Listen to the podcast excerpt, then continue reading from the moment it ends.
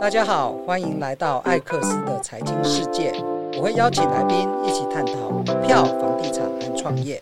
那今天邀请到的来宾是罗吉投资，罗吉大，他非常的厉害。他从一个散户、一个兼职的投资人，开始变成一个持续获利、然后稳定成长的投资人。那在上一集呢，他跟我们分享了，就是他如何从一个新手小白到现在的成长的心路历程。那这一集呢，我们要来请教他，他是如何进行投资以及对未来的看法。那罗吉大跟大家打声招呼。嗨，大家好，呃，我是罗吉投资，然后呃，我在脸书有一个逻辑投资的粉专哦，那目前大概有二点一万人追踪。那另外我在方格子 Focus 又开设一个逻辑投资的一个专栏，那大家目前有接近四千人有追踪跟订阅这样子。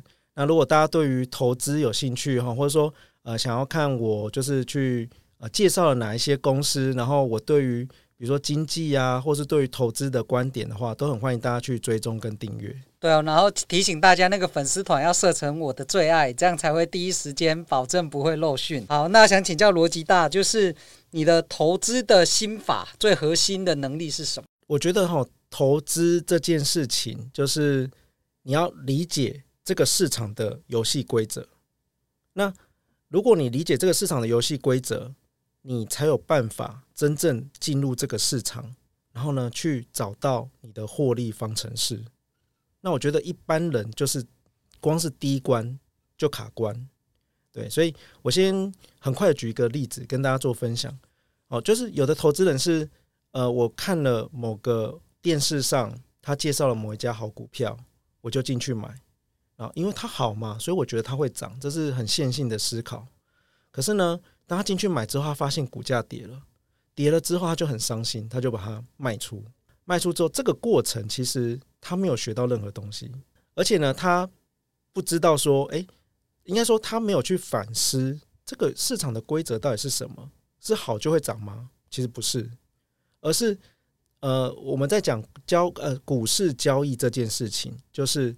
股市永远都在交易未来，哦，因为呢，好，假设这家公司好，这件事情大家都知道了，你进去买，你已经是买在人家后面了，因为比你更早知道那些这些公司的好处或是利多的人，他早就进去买，那很多人进去买的时候就会推高股价，所以当电视新闻呢报道了这件事情，你再去看到的时候，你再去进场的时候，可能都已经是非常落后的消息，所以。这边要跟投资人讲，就是说，你不能只是因为一家公司好，你就去买，或者说，当市场告诉你说它未来会很好，你就去买，这件事情不是市场的真正的游戏规则。市场的游戏规则是什么呢？是在比资讯跟速度。哦，怎么说？能不能举例？好，比如说好了，假设说我今天，呃，假设我是公司的内部人，好，那我接到来自 Apple 的订单，那你要知道 Apple 订单的量是很大的。所以这件事情绝对会对于市场造成一个震撼。那我是内部人，当我知道这件事情的时候，我一定冲进去先买一波。这时候股价就已经先涨涨一段。接着呢，我就会很好心的把这个事情跟大家分享。哦，那所谓的内线消息就跑出来了。所以呢，就开始有第二个、第三个、第四个人知道，冲进去买一波。哦，那甚至呢，消息比你更快的法人跟主力，他们的资金量很大哦。他们一定会比你更快知道这个消息，他也会进去买一波。当买完之后呢，这个股价开始涨，可能涨了二十趴、三十趴，开始被市场注意到，大家都开始很好奇这家公司为什么会涨？明明就没有什么好消息啊，对不对？那这时候可能就会，可能公司刚好开法说，或者是说有记者去采访，而这个公司可能就会，或者说他甚至公司就自己发布一个重讯说：“哦，我终于接到苹果的订单了。”对，这时候股价就开始大涨。因为更多人知道这件事情，去推高股价，然后呢，到了电视去报道说，哇，某家公司就是股价暴涨，已经涨了五十趴哦。那他接到苹果订单之后，他预计未来的，比如说明年的业绩会大成大幅成长。这时候你去看到这个资讯，你再去买，你已经是非常落后的一段。然后呢，市场交易的呃最最恐怖的地方就在于说，你看到这个消息，你进去买的时候。刚好就是那些前面买的人准备要出货去到货的时候，所以你就会发现说，诶，为什么我买了股价就开始跌？因为你就是那个最后的韭菜。那就是要怎么样赚到超额报酬？好，那我我现在讲四个，我觉得一般散户有机会赚到超额报酬的点。好，那我们就可以更深入的去谈说，那我有没有什么可以方式可以去得到超额报酬？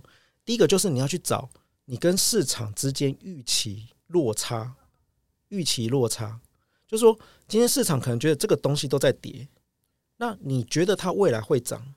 如果未来你是对的，你就会赚钱。对，所以其实一个顶尖的投资人，他其实都是在交易落差这件事情。嗯，对，我举个最近就是昨天的例子，昨天就是呃，我有在脸书写说，呃，现在美国，呃，美国有所谓的，比如说微软啊、苹果啊，哎，这些就是什么科技巨头，还有 Google，还有 Meta 哦，脸书这些公司科技巨头。那现在呢，他们有说有七家科技巨头的这个公司的股价呢，都已经超越历史的高点，而且呢，重点是有九十九 percent 的基金经理人，他们的持股都有这七家科技巨头。对，那过去呢，他们的持股一般都是在可能四十趴、五十趴，现在竟然到九十九趴，就大家都有。好，那大家就觉得说，哎，那不就很好吗？代表说大家都会买，大家都看好。对，可是呢，我就会觉得不是，故事不是这样子。你要想的是，当大家都有。那未来还会有谁去买？因为股价是推升上去的。对，所以呢，这个这时候我反而倾向去做空这七家科技巨头的相关的股票。哦，那当然可能你要用什么做空工具，你就要自己再评估。但是重点就是说，我现在就跟市场产生了一个不一样的落差。现在大家都觉得说，这些股票，呃，这些龙头科技股，因为它还会发展 AI，它的市场越来越大。然后呢，在这个未来经济衰退的时候，它可以支撑下去，所以大家都去买。重点是大家都有了，所以我变成跟市场不一样。我不看好这七家公司未来的股价成长，甚至我认为它该涨都涨了，那我就跟大家产生一个落差，所以我去做了跟市场相反的行为。那假设后来证明我是对的，我是不是就可以赚到比一般人更多的财富？那这就是所谓的你要去找到预期落差这件事情。嗯，哎。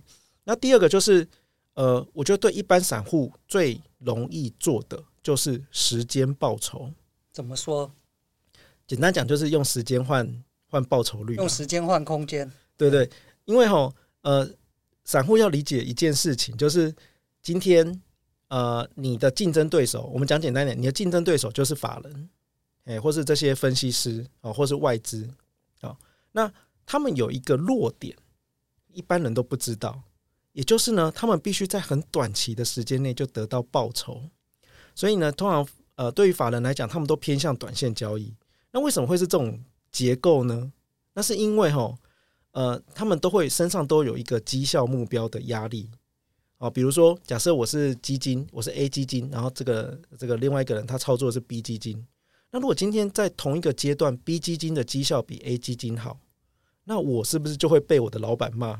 对，因为我被投资人骂，对，会被投资人骂，然后或者说投资人就开始赎回他的钱，那我基金规模就变小，甚至我就被迫要变卖更多的这个资产，哎，那更不用讲，我觉得最现实就是我的奖金就没了，对不对？我绩效奖金就没了，所以对于法人来讲，他们就会开始去找哦，最近有没有比较会涨的股票，然后或者说大家都会一起去操作的股票，然后呢，我有没有可能在短期把这个股价冲高？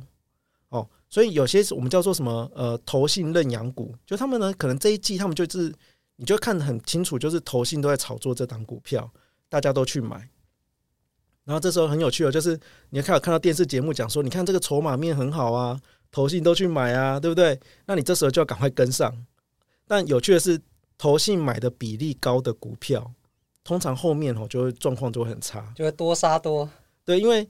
投信赚够了，他要把他的绩效变现了，他就会开始卖出他的股票。对，所以呃，当法人都倾向短线交易的时候，这时候散户的机会就来了。如果你可以用时间去等，比如说呃，这家公司被投信卖到一直跌，可是它其实未来没有这么差。哦，或者是说像我自己很喜欢交易的银建股，银建股就是。呃呃，大家都知道，大家都假设，我先假设读者都、呃、投资人都买过预售屋好了。那呃，你买过预售屋，那就代表未来你会在某个时间点出钱去买了这个房子。那你会先付定金，那这个定金是在财报上可以看得到的。那所以呢，你就可以预先去判断说这家公司未来可能可以赚多少钱。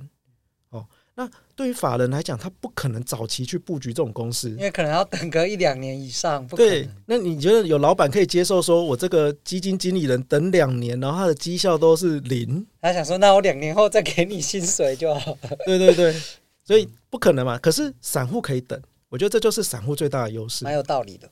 对，所以时间优势。那再来哈，我觉得呃。散户还可以去做，就是你有没有可能去找到自己的资讯优势啊？比如说你在半导体业界工作，你在自己的公司工作，那可能很多人就是一般当员工。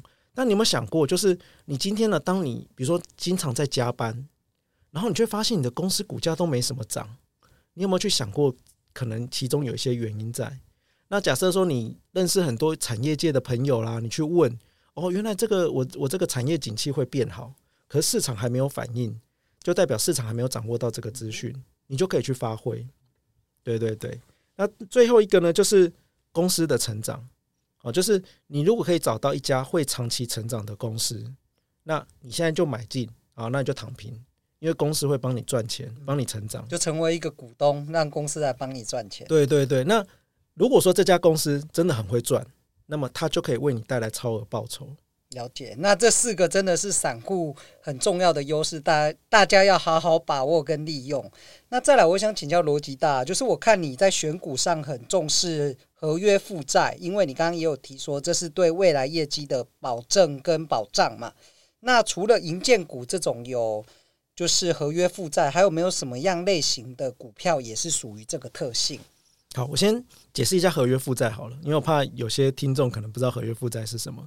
就你去看一家公司的资产负债表哦，财报有分损益表、资产负债表、现金流量表哦。那你去看资产负债表里面，它就会把资产跟负债分别列出来。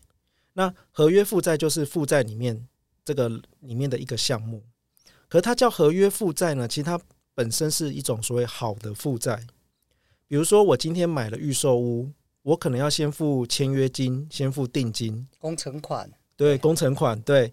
就每一期我可能都要缴钱，哦，可重点来了，就是你缴给公司的钱，公司其实还不能用，对，那公司不能用的情况下，你你在财报你会帮他找一个地方放，哦，那他们就会把它放在合约负债。那为什么是负债呢？因为他还没有偿还他的义务，因为他其实负有交屋的义务，所以呢，他这笔钱呢，未来比如说假设你钱都缴满了，他就是要把一栋房子交给你，所以呢，它的概念是负债。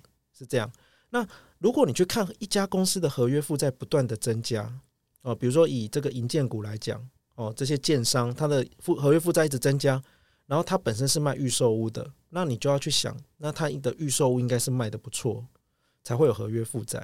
那你就可以从合约负债去判断这家公司未来的业绩，因为它变成是一个领先指标。嗯，这真的是非常领先，而且可能是领先半年或一年以上的领先指标。对，对，所以呃，我们刚刚讲资讯优势嘛，其实合约负债某种程度就是一种资讯优势，然后它还有时间优势的概念，因为对法人来讲，他去等，就是对他来讲是浪费时间，可是你就可以先去等，先去布局，所以你如果找到合约负债不断增加的公司，股价还没有反应的时候，你就可以考虑提前先去进场。哦，那合约负债还可以用在哪里呢？就是这也是很多投资人好奇的问题。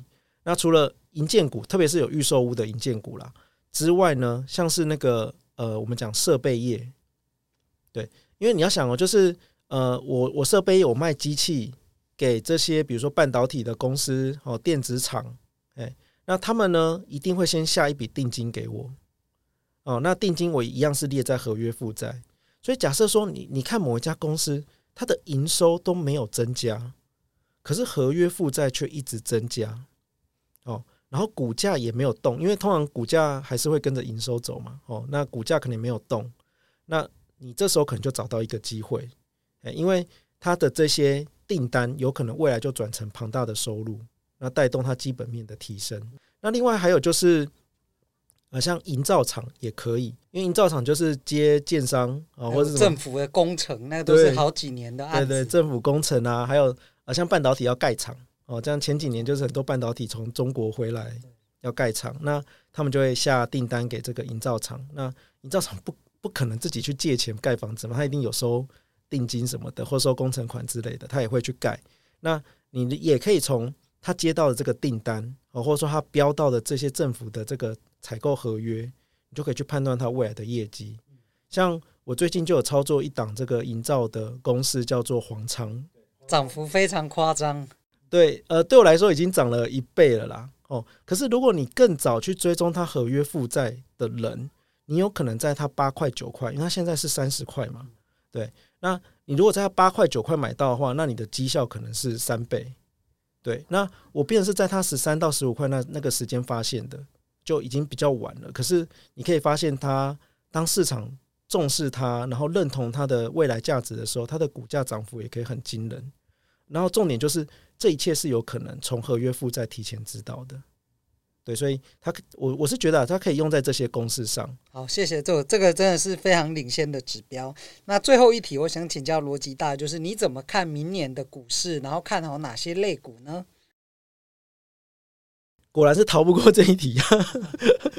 好，呃，我目前自己现在有在看的是，呃，像呃运动鞋。为什么是运动鞋？呃，我先这样讲哈，就是呃，首先大家要对于运动鞋有个理解哦，运动用品啊，它其实某种程度是消耗品。对，它不是疫情的时候大家都出去玩，所以买了很多，但是疫情之后，就是因为都买完了，所以它的需求下来，库存很多。那为什么你还会看好它？对，就是我我我刚先讲，就是说运动鞋是消耗品，所以呢，它会有一个固定时间要换的需求。对。哦，所以它它不会是说，呃，像比如说我一我一个电脑，我可能买了之后可能会用很多年，它的循环期不是这么长。哦，所以像衣服啦，还有这个鞋子啦，哈，运动用品啊这些，它也是循环股，可它的循环周期比较短。嗯，好，那为什么我我觉得现在可以看，是因为呃，刚刚有提到嘛，在疫情解封后，大家都开始疯狂的买鞋子啊，对，然后出去玩，然后登山什么的，鞋子损耗很快。然后那些美国的零售商或是 Nike 啊这种大公司，他就想说，我这么好卖，我就进了一堆鞋子。然后你知道那时候还遇到那个航运卡关，你知道吗？对对对对，他们就下了太多的订单，因为他们都觉得说疫情后一定会大卖嘛。对啊，所以库存很多啊，库存很多。对，然后在去年的时候，就是开始不断的清库存哦。那像如果你去看相关公司的股价，去年都很高，可是今年都跌很多。对，都跌蛮惨的。对，代工厂都跌很多。那为什么现在可以看呢？是因为呃，它就是一起一落。当今年是跌，那你就要想，它现在下游的库存是不是已经慢慢的消退了？那下游库存消退之后呢，会不会有新的人需要买鞋子？那各位要知道，明年是奥运，对，明年要日本奥运不是才刚结束 哦，因为它延后一年，所以三年后又到了。对对对，明年是奥运哦。那奥运呢，根据我们的理解，就是它通常会带起两个可能性，一个是。大家看到这些运动员有好表现，哦，或者说会燃起你想要去运动的这个欲望，这是一种。那第二种就是市场会开始关注这个题材，愿意给他更高的想象空间，所以股价也比较有机会有表现。那现在呢，鞋子不受欢迎，那我我我等于是跟市场去交易那个预期的落差。市场觉得说它不会很好，可是我觉得它明年会变好，它明年是有些故事的，那么我就可以去看这个公司。那再来就是，呃，像自行车，我觉得大家也可以关注。自行车也是一样的逻辑，就是这个疫情后，这个太多库存了，然后欧美现在又因为通膨的关系，大家消费欲力量已经减弱了。这样，那像巨大什么，他们现在业绩都已经比过去跌三成，哦，甚至他们的库存还很高，但是它的股价可能已经提前反映这一点了。所以，如果说你是一个可以等待的人，然后你相信说自行车这种东西不会消失。那甚至它现在还有一个题材是，呃，我们现在有所谓的电动自行车，电动自行车单价更高，然后呢，它其实更方便，有更多的功能，骑起来更省力。对，那它可能是未来的一个成长动能。所以你要想的是说，当这些库存慢慢清掉，然后呢，自行车需求回来，然后大家又开始觉得说电动自行车是一个不错的商品，诶，很炫的商品，想要去买的时候，那你之前低点布局的就可以。那同样的交易逻辑，我们就可以回到，比如说像记忆体，像是那个 PC、NB，就是一样的，就是它也是因为疫情期间大家都买，可是呃，像现在，比如说，毕竟现在也离疫情有一段时间了，所以可能我会有一些换机的需求。那在今年最红的议题就是 AI，那 AI 大家都知道嘛，就是你会去跟 ChatGPT 讲话啊什么的。可其实现在大家市场在看的题材就是那个 AI PC 或 AI NB，就是说它可能会让你的手机、笔电、电脑有 AI 的相关功能。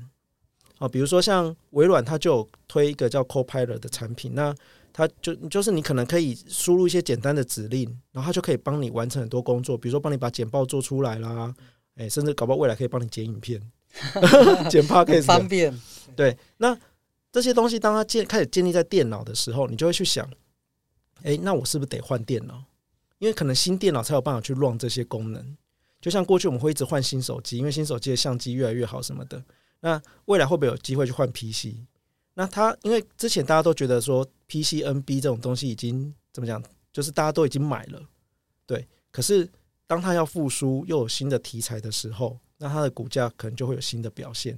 那连带的就是因为 PCNB 需求减弱，呃，像是记忆体哦，这前一阵子也很差嘛，甚至有些公司就亏损，机体也会有复苏的可能性。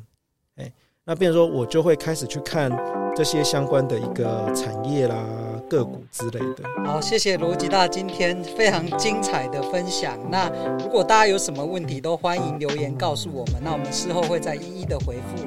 那谢谢罗吉大的分享，那今天就到这边喽，谢谢，拜拜，拜拜。